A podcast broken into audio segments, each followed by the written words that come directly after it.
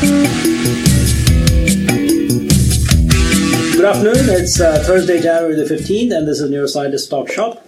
I'm Ramaratnam sitting in for Salma Qureshi, and our guest today is Professor Michael Ryan from the University of Texas at Austin.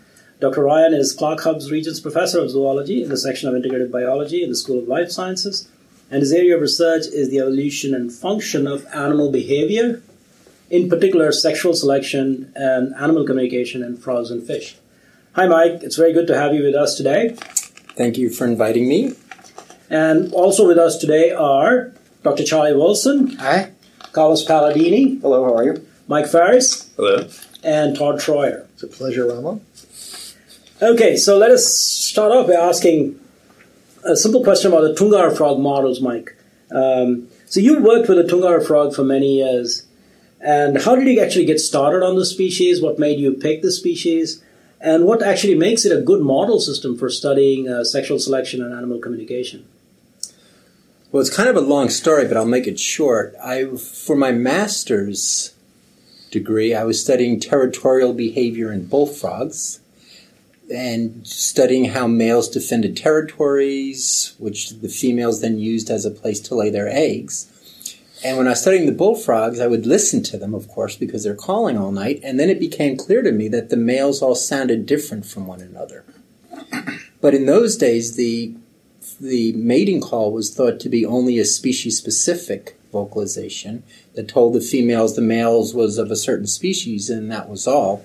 So then when I, when I went on to Cornell to do my PhD thesis, I decided to study male vocalizations, but not at the level of species, at the level at the level of individuals, and to ask very simply, does variation in the calls of the species recognition call does that actually influence how the females choose their mates? So are they doing more than choosing just the species? Or are they choosing individuals within the species? So my interest was was totally behavioral, but Bob Capranica was a faculty member in neurobiology and behavior Cornell, and Capranica was well known from his studies for his studies of the auditory system. So through my interactions with Capranica and people in his lab, then I also became interested in the underlying mechanisms of uh, call recognition. I went to Panama. I went to study red-eyed tree frogs. The, everything they were doing, they were doing about 20 meters in a canopy, and I couldn't get good recordings, and I couldn't see what they were doing and these little pesky Tungara frogs were just calling at my feet. And then after a few weeks of kicking them to shut them up, I decided, why don't I just let them call and study them? So that's how I started to study them. Why, so what is it, why is it a good model system? I mean, are there any special features of the Tungara frog, say, as opposed to, say, bullfrogs or other tree frogs that makes it sort of more suitable for, for studying uh, sexual selection and communication? Yeah, well, first there's the general advantages of frogs for these kinds of studies. So their vocal repertoire is fairly simple, meaning that it's fairly simple to do quantitative measures of the signals and to synthesize signals to use in playback experiments. Frogs have external fertilization, so it's usually quite easy to determine who's mating with the with the uh, female. So in that sense, it's easy to determine a male's reproductive success. So one can measure variation in the call, actually see who the females choose in the wild, and then know which males have um, more reproductive success than other males. And then also you can move them into the laboratory, put a female in an acoustic chamber, and play her two calls, and she'll actually hop up to one of the speakers versus another. So these behavioral experiments are really robust paradigms for assaying the female's preference. The Tungara frog in specific, what makes them more um, more easy to work with than some other species is they're very, very abundant and they're very common throughout much of the uh, lowland tropics in Panama where, where we do this work. So it's a very common species. And then when they mate, they produce a foam nest that takes over an hour to produce. So it's very easy to ma- monitor an animal's mating success because they're not going off and hiding away someplace where the males fertilize the eggs. They're doing this out in the open. They're making this huge snowball as they do it, so it's always very easy, easy to find them. So why do they do this uh, um, nesting? Why they make the foam nest? That's and that's a good question because if you look at the adaptation of an animal quite often you will make the wrong guess as to why that might have evolved. And what you really have to ask is not why a species is doing a certain behavior, but what was the behavior and the ecology and the physiology when this trait first evolved? So, tungara frogs are in lowland tropics in middle America, and it's usually wet. Well, the foam nests didn't evolve in tungara frogs, they evolved in the subfamily, which has several hundred species. And this subfamily didn't evolve in the tropics, it evolved in the temperate beech forest of Argentina, where there's not that much water. So it looks, so the argument, which seems plausible, it's hard to prove, the argument is that the function of the foam nest is to allow the animals to deposit their eggs in a temporary body of water, and then when that body of water dries up, there's still enough moisture in the foam nest to allow the eggs to survive and even to hatch into tadpoles and stay in the foam nest if there's not enough water around. That's not that much of an issue in the tropics in the wet season, although it can be. There can be a few days where small uh, puddles dry up. But in the temperate zone where this adaptation first evolved, is um, that would be more of an issue. So it's a way to retain water for the developing eggs. The um, I have a, a, a sort of question about the the female auditory system. So that I mean, both frogs' auditory system is the same, right? They have um, two auditory receptor epithelia. One is tuned to higher frequencies and one to lower frequencies. Right. Mm-hmm. And so as a result, they don't, I guess it means that they don't uh, discriminate pitch the way we do. Their pitch discrimination must have to do with the relative activation of those two auditory receptors. Well, yes and no. So, as you said, they have two auditory end organs, two organs in the inner ear that can hear airborne sound. One's called the amphibian papilla, or the AP, the other the basal papilla, or the BP. The AP hears lower frequency sounds, the BP hears higher frequency sounds. There is pitch discrimination in the amphibian papilla. So they have a frequency map distributed across the uh, across the tectorial membrane, and um, the basal papilla, on the other hand, does not have a frequency map. So the basal papilla seems to function as a Helmholtz resonator. So its frequency sensitivity is probably more likely determined by its size, and therefore the size at which the um, epithelia within the, on the BP resonate. The AP, though, they should uh, they do have pitch discrimination in the AP, but the information from the AP and the BP do pass through the eighth cranial nerve into the brain, and that at certain at certain levels in the brain, you do have neurons that are sensitive to the information coming from both the AP and the BP. So they will have W-shaped tuning curves instead of V-shaped tuning curves. And so there certainly are sites where this in, the relative stimulation of the two inner ear organs can be compared.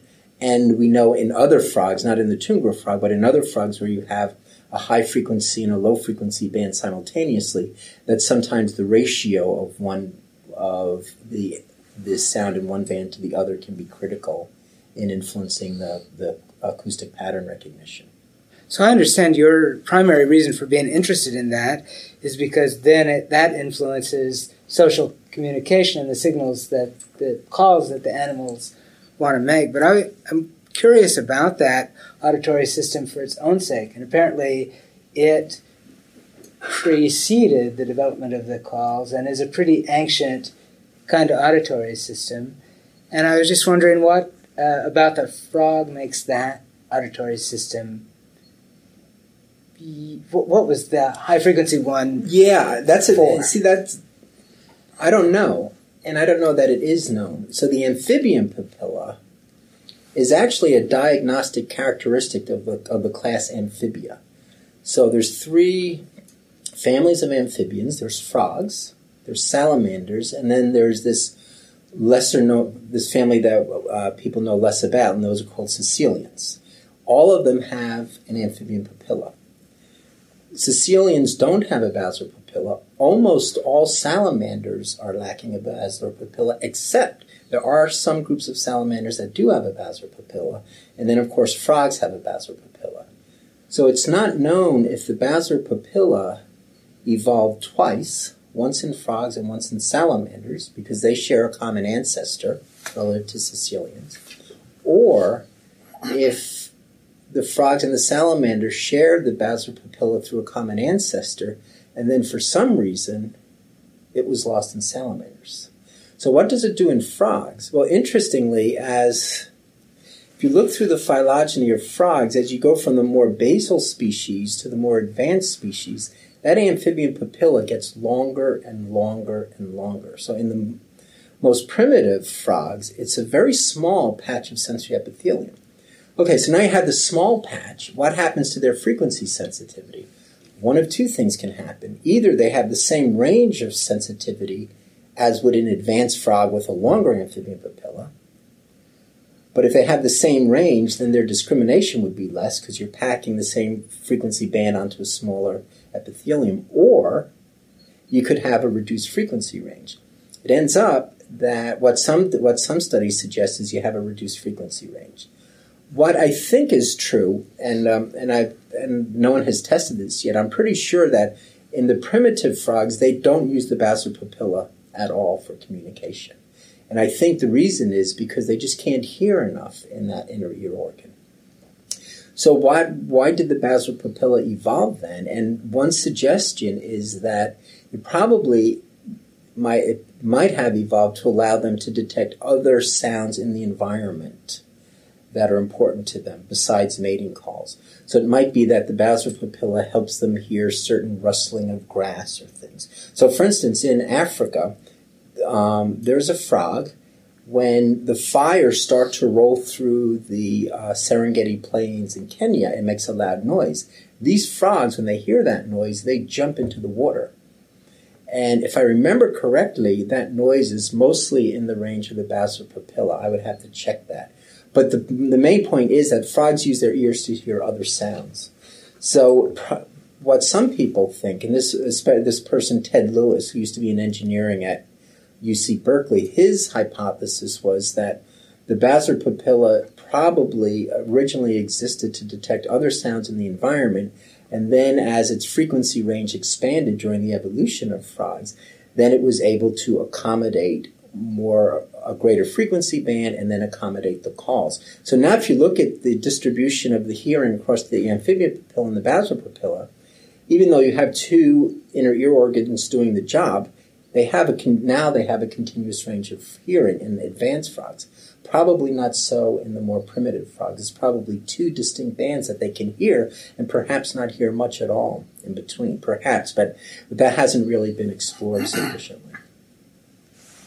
So this, in the in the case of the of these frog mating calls, the male frog apparently just sort of uh, has adapted its call in order to get to the higher frequency range, and that and when the frog makes those additional sounds, that makes that call more attractive, not just to female frogs, who apparently like it because it means the frog is big, but also to all the predators.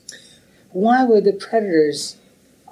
You know, why is it that females and predators like exactly the same males. That's... Yes, why is it that a male should make a call that just happens to be attractive to one of his females, and just happens to be attractive to a bat that will eat it, and just happens to be attractive to a frog, to a fly who's going to come down and suck out its blood? And the answer is we don't know. We thought we knew. We thought that so the, the Tungara frog call sounds like this. It has these two parts, a whine that's followed by a chuck. And the simple call is only the whine, and that sounds like this. And then when they add a chuck, it's and if you add more chucks, and they can add up to seven chucks. So when they add a chuck, two things happen. Three things happen. There's more energy in the call. The call is longer, but also there's a very quick rise and fall to the chuck. So there's this frequency sweep that slowly descends and slowly drops off in amplitude. So it's and then you have this plosive sound. Now, if animals if animals localize sound by comparing the information that they get between two ears by neural cues, as mammals are thought to do, as birds probably do, and as frogs maybe do, then to maximize localizability of a sound, one would want to have a very fast onset and offset of the sound. And there's other things that you might want to do too, increase the frequency range of the sound. So we had thought complex calls are easier to localize than simple calls. So if we ask the frogs, female frogs, can you localize, find complex calls more easily than simple calls? When we first did those experiments, the answer was no. You just do them in an acoustic chamber and you measure their path as they travel to one versus the other, just as accurate. If you put background noise in the chamber, just as accurate. As far as we can tell so far, complex calls are not easier to localize by the females, even though theory predicts that perhaps they should. If we do that with the flies, we get the same answer. The flies localize the complex calls and the simple calls just as easily, but we don't even know how the, the flies hear the calls, so we're not sure if theory would predict that they should localize one better than the other. Bats, bats are mammals, they use binaural cues. With the bats, they can localize the complex calls easier than the simple calls. Sometimes. If you give a bat a simple call or a complex call in a flight cage, the bat localizes them just as well. But if you play background noise, then they localize the complex calls better. If you if you don't play background noise, but you make the bats fly through an obstacle course to get to the calls, they localize the complex calls better. So we know why the bats might prefer complex calls, but we still don't know why the flies would. And we know with the females that the chuck gives the females information about the male body size. Larger males fertilize more eggs, so we so we do know why the females prefer complex calls, and it, but it and it appears not to be due to localization, but because it, of the information that the chuck's providing uh, the males with, the females with. So this you had an sorry. Right. Uh, you you, said, you called this sensory exploitation. This idea that the males adapt their call to the female's auditory system. Are there other examples of that kind of thing? Yeah. So so this idea of sensory exploitation is very simple. In a lot of animals, we see that males have elaborate sexual displays, sexual traits. They can be song, calls, they can be visual traits. And we see quite often that females have a preference for these more elaborate traits that we think have evolved under sexual selection. And the question is, how did this come about? There's various hypotheses. One is that the traits and preferences co evolved together. Our hypothesis is different. Our hypothesis makes the starting assumption that animals use their sensory systems for lots of things. So birds did not evolve an auditory system so they could listen to song. Birds did not evolve eyes so they could see a red patch on a male swain. They use their ears and their eyes for lots of things. And our our suggestion is that when males evolve traits, males that evolve the traits that are a better match to, that interact better with these sensory systems, are going to be more easily detected and perceived by the female. So everything else being equal, they'll be more attractive. And I think uh, there's a couple of really good examples of that. Uh, one example is swordtail fish. Swordtail, male swordtails have extensions of the caudal fin that makes it look like they have a sword. Their closest relative, platyfins, platyfish, don't have these swords. If you sew onto a male a plastic sword, the female platyfish prefer them. So female platyfish prefer swords to their males, even though their males don't have swords. Why? Well, we know for those kinds of fish, they're poeciliids, live-bearing fish, females in those fishes also prefer larger males. And the hypothesis is that males evolved swords as a way to exploit this already resident preference for larger animals. One cheap way to make yourself larger is to just grow an extension. That's cheaper than making your whole body larger. That's one example. Another good example comes from fish. Another example is with fish where people have been able to show that the sensitivity of photopigments in a fish's eyes, in many fishes, seems to evolve to maximize their ability to detect objects in their local photic environment, their local light environment. And then it appears that after that fish evolved this photopigment sensitivity to enhance contrast in their environment, and then subsequently males evolve those colors that are going to be best uh, detected by the, the fish with those photopigment sensitivities. So they evolve colors that match the, the fish's eye. So that would be another example where you have the sensory system, it's under selection to do one task, then males evolve traits that are going to match the biases in the sensory system that are there not for mate choice initially, but are there to uh, to deal with other tasks in the environment. So, um, as far as sensory biases being maybe important for the origins of this sexual selection, um, in the frogs, I mean, it's it, it is obvious that if the male produces a chuck that matches the frequency preferences, is it the amphibian papilla? The basilar the basilar papilla, that um, that that's going to be more detectable to females, but it's not obvious why um, why the females should prefer that. I mean, those are two separate questions. There's detectability and then there's preference. And one question uh, that occurs, because in addition just to the why question, uh, do female frogs of species that are maybe closely related but whose vocalizations don't involve the chuck, do they actually like chuck? So if you were to play a, con- a con-specific whine and just add a chuck, how do um, females uh, of species that don't normally uh, have chucks in their vocalizations respond to that? So we did that. Ex- we did that experiment a number of years ago um, to a species that's in the same species group as the tungara frog. It's not very closely related. Uh, in fact, we know that it's been separated for about 15 million years because it's on the western side of the Andes, and this is Physalaemus coloradorum, and they don't make chucks. If you add a chuck to that call, then those females prefer the calls with chucks to calls without chucks. So that's to us is very strong evidence that there was this preference for chucks.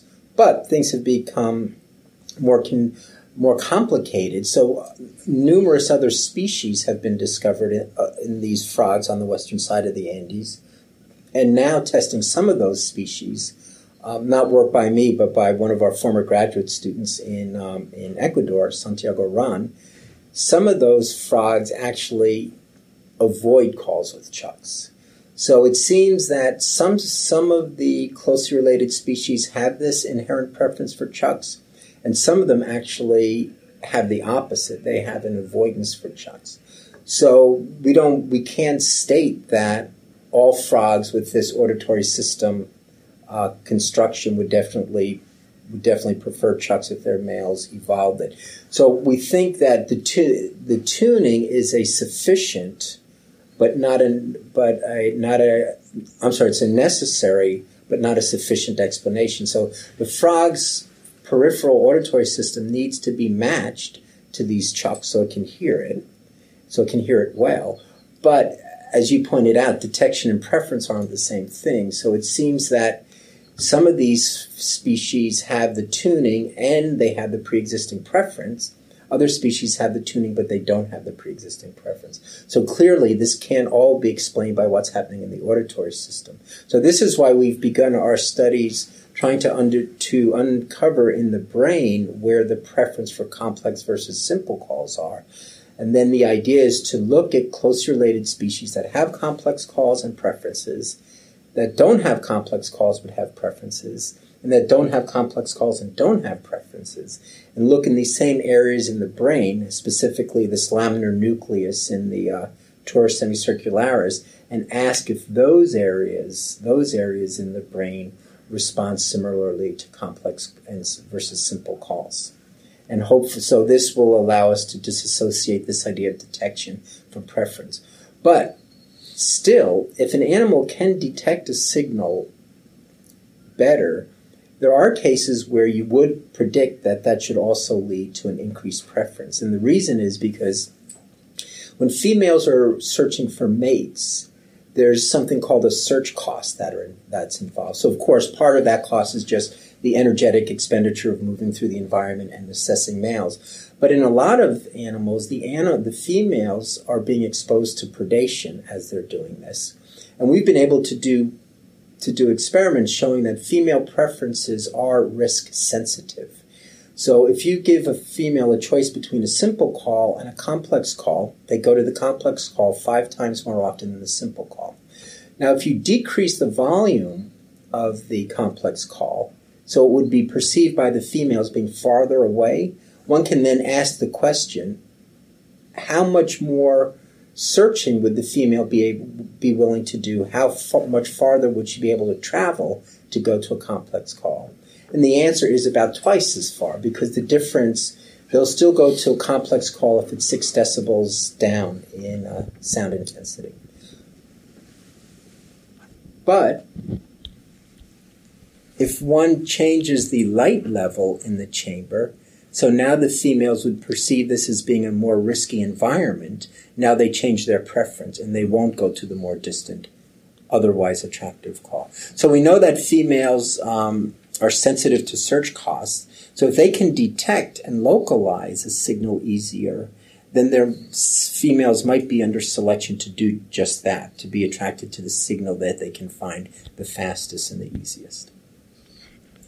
So, the, so the main idea, right, is that that it, this uh, the signaling doesn't really say, and it doesn't say anything about the male's fitness, but there's this leaking in where you said of that idea, where you said that, oh yes, that does, where the larger males actually uh, hit this frequency, the, the preferred frequency better, and so uh, the females are actually preferring the, the larger males, which actually has some uh, reproductive value.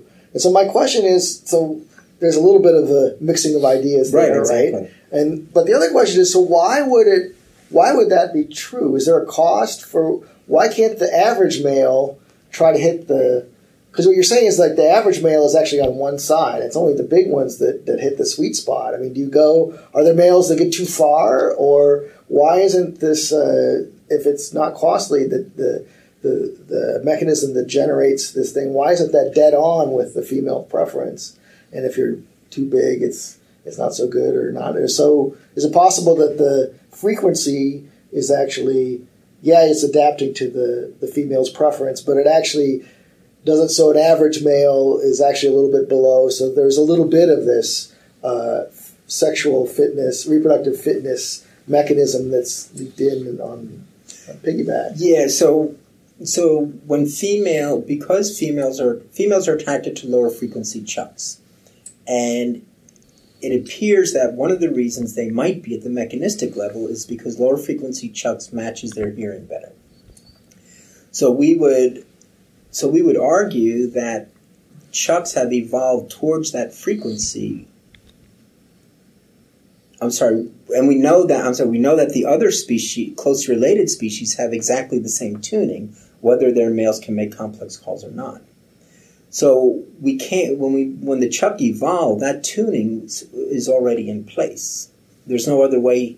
There's no other logical way to explain all of these different species sharing the same. But why didn't the males get down to so I, everybody can enjoy in the low frequency chuck? Yeah, well, one thing. Not just the big guys. Yeah, well, one thing is frogs have indeterminate growth. So we don't really have a male who is small versus a male who's large for their lifetimes. We have a male who is young and small and a male who is old and large. So all the males, in theory, are going to eventually produce um, low frequency calls.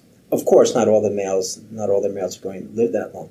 But the que- but the question that you're asking is, I mean, is an important, you know, very general question, and that is, are there things that so females get useful and do get useful information out of this by choosing the larger males? They have greater reproductive success. So we would say that the fem- the advantage that the females get can explain the maintenance of their response to these low frequencies, but maybe not the origin. So the origin is that the tuning was in place already, and it ends up that yeah they do get a benefit. But are there any costs? But then another question is, then why don't all the why don't males just evolve sound a larynx so they can make a lower frequency call? And we don't know. But one possibility is that so these frogs are small; they're 30 millimeters in length. The dom- the fundamental frequency of their chuck is 200 hertz. So the frogs are 30 millimeters long. The fundamental frequency of the chuck is longer the wavelength is longer than one meter. So for when you to effectively couple sound to the environment, the wavelength of the sound really needs to be shorter, smaller than the mechanism that's actually coupling it to the environment. What happens is the greater the mismatch between the wavelengths of the sound that need to be coupled and the vibrating mechanism that's doing the coupling, the greater that disparity, the less efficient the coupling, and therefore the lower the amplitude of the signal that'll come out. So one possibility, and we, and this is this is just uh, wild speculation. One possibility is that there are constraints for males evolving larger larynges that can produce lower frequency sounds without making their bodies bigger, and that is you're just not going to be able to couple that to the environment more effectively. Now that's that is a testable hypothesis. It's not a hypothesis that we've tested to to be able to understand that. You'd really have to understand the um, the engineering acoustics of the larynx. But if one were to understand that, then you could actually ca- calculate the coupling efficiency of the sound to the environment. You would be able to determine what the loss in amplitude would be, and then you could ask the female frogs, would this loss in amplitude have any influence on their on their preferences? But until we have a good acoustic model of how the larynx works, um, we wouldn't be able to do that. Uh, hi, this is Carlos. Um, so it, it, you kind of alluded this uh, before when you talked about preference versus um, detectability, and it seems like what you're saying is that the evolution of the male frog um, mating call is really based on an external organ, uh, um, the I forget which um, papilla is it the the, the basilar, the basilar papilla which is just a function of its size and the epithelial tissue. And, and that kind of sounds like that that's where the decision is made, which we know can't really be. Um, so, uh, so, and then you talk a little bit about preference. So, where is this actual decision being made that the preference happens? And perhaps there is where we need to look at so that we can find out why the frogs have different um, different frequency ranges, um, and not all of them are just focusing on the one frequency range that happens to be the best one for the for the basilar papilla.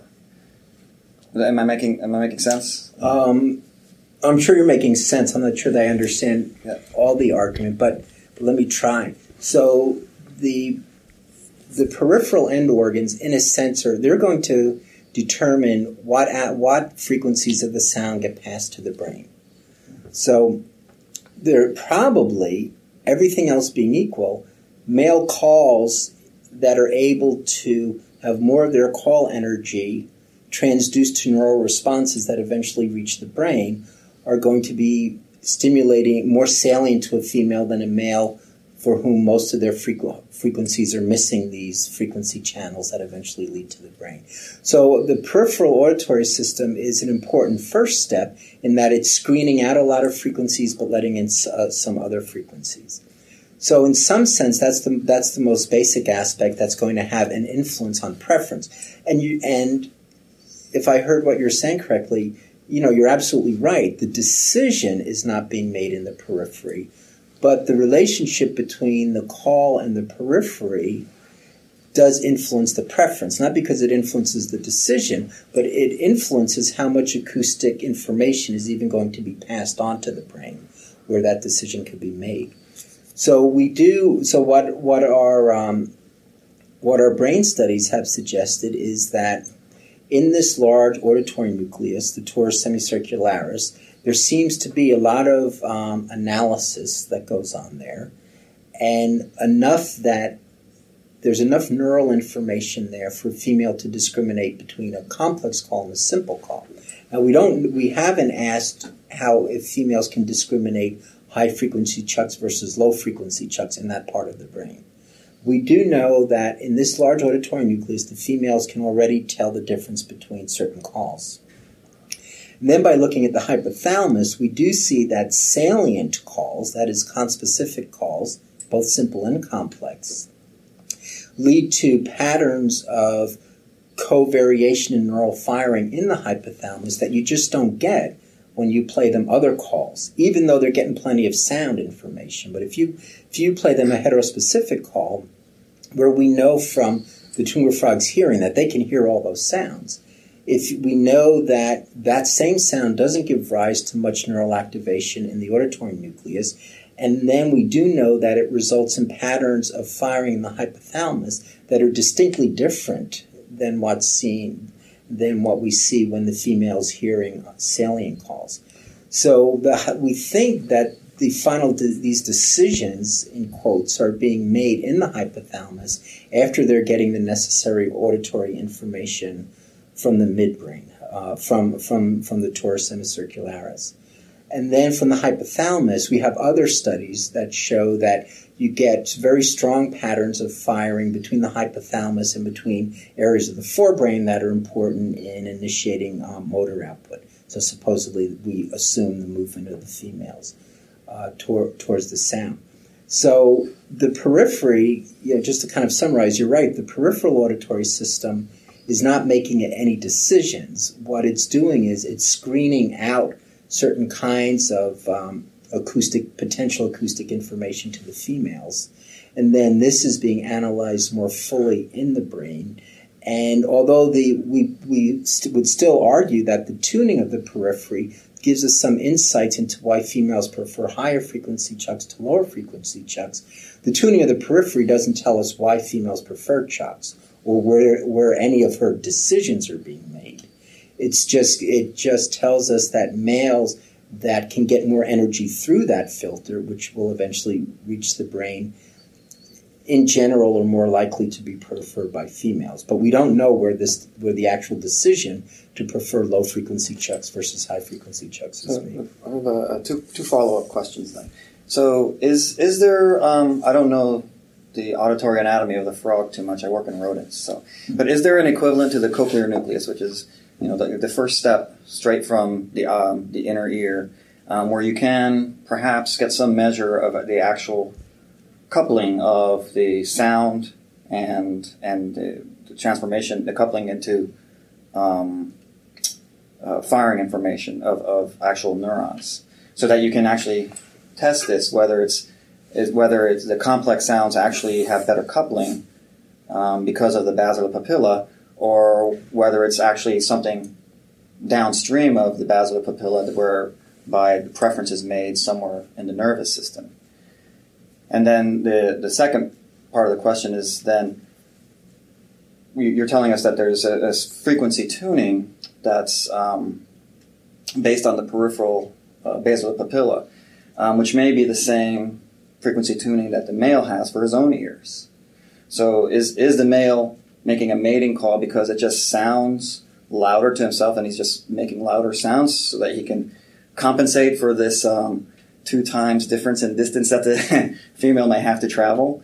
And, and, and, then, and then the preference is just a consequence of that after being done in the nervous system. Well, so the second suggestion, I've never thought of that. I mean, we don't know to what extent there's positive that there's a feedback between the male's call, the male's perception of the call, and then the male's motor output. So what we do know is that when the males begin to call in a call bout, the amplitude of both the whine and the chuck tend to be low, and then it increases over, after a number of calls, and then it tends to plateau.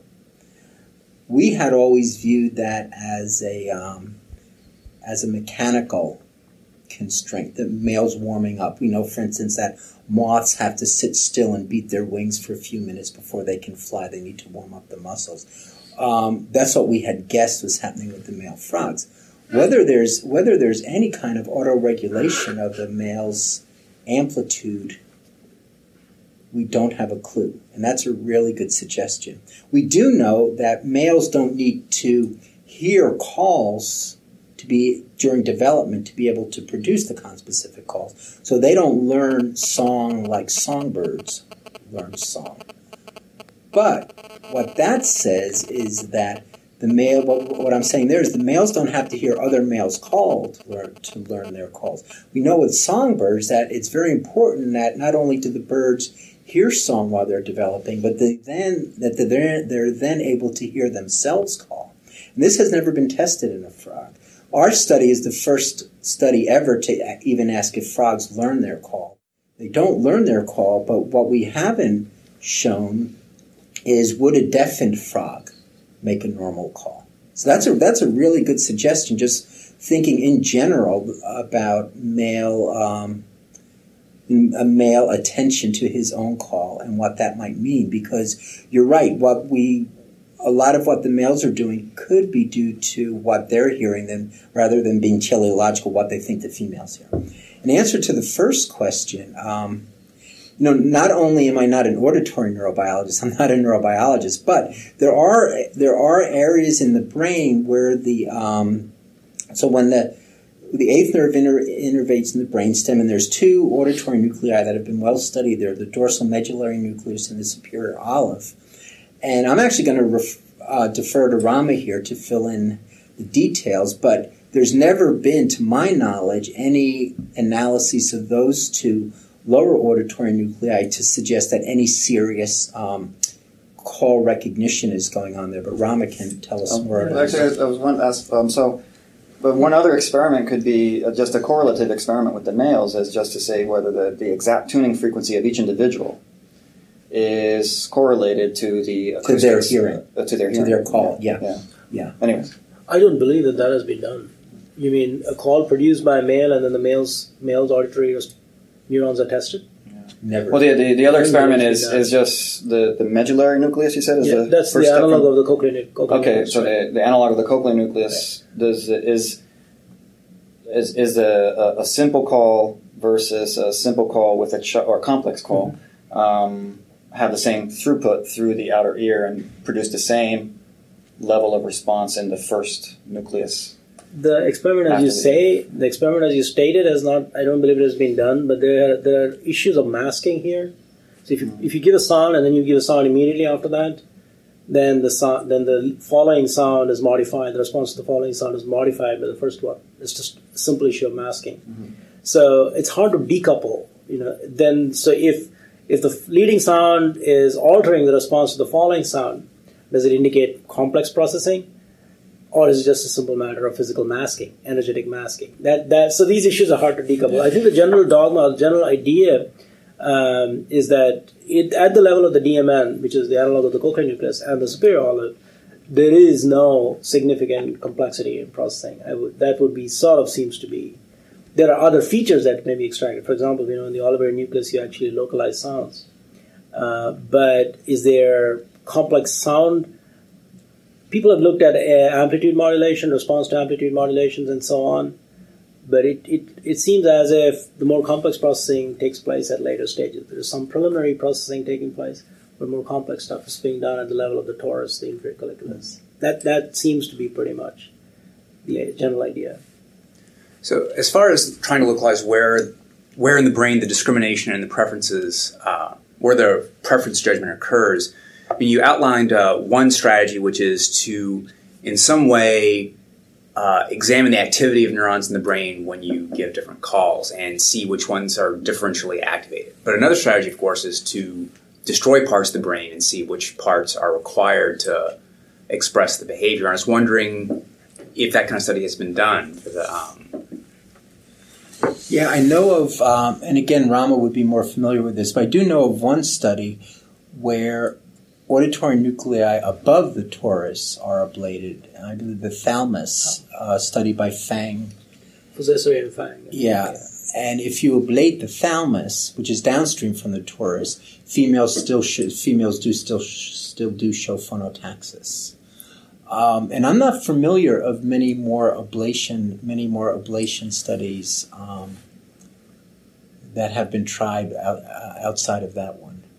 Not many, no. Not that I know of. I know that one, but I don't know. And, and that does and that does suggest. So, to remind you, in the Tungara frog, we show that in the torus, the, the um, patterns of neural activity show that there is neural discrimination between, for instance, complex calls and simple calls.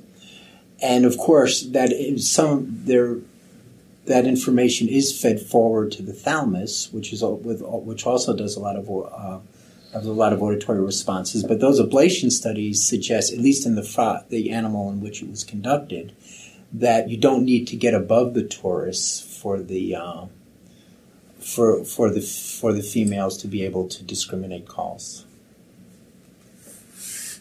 Okay, I think with that, that was an absorbing discussion. Uh, and uh, thank you very much, Mike Ryan, for being with us here today. And thanks again for the invitation to visit. Thank you, all of you. This is Neuroscientist Talk Shop. And Tetris.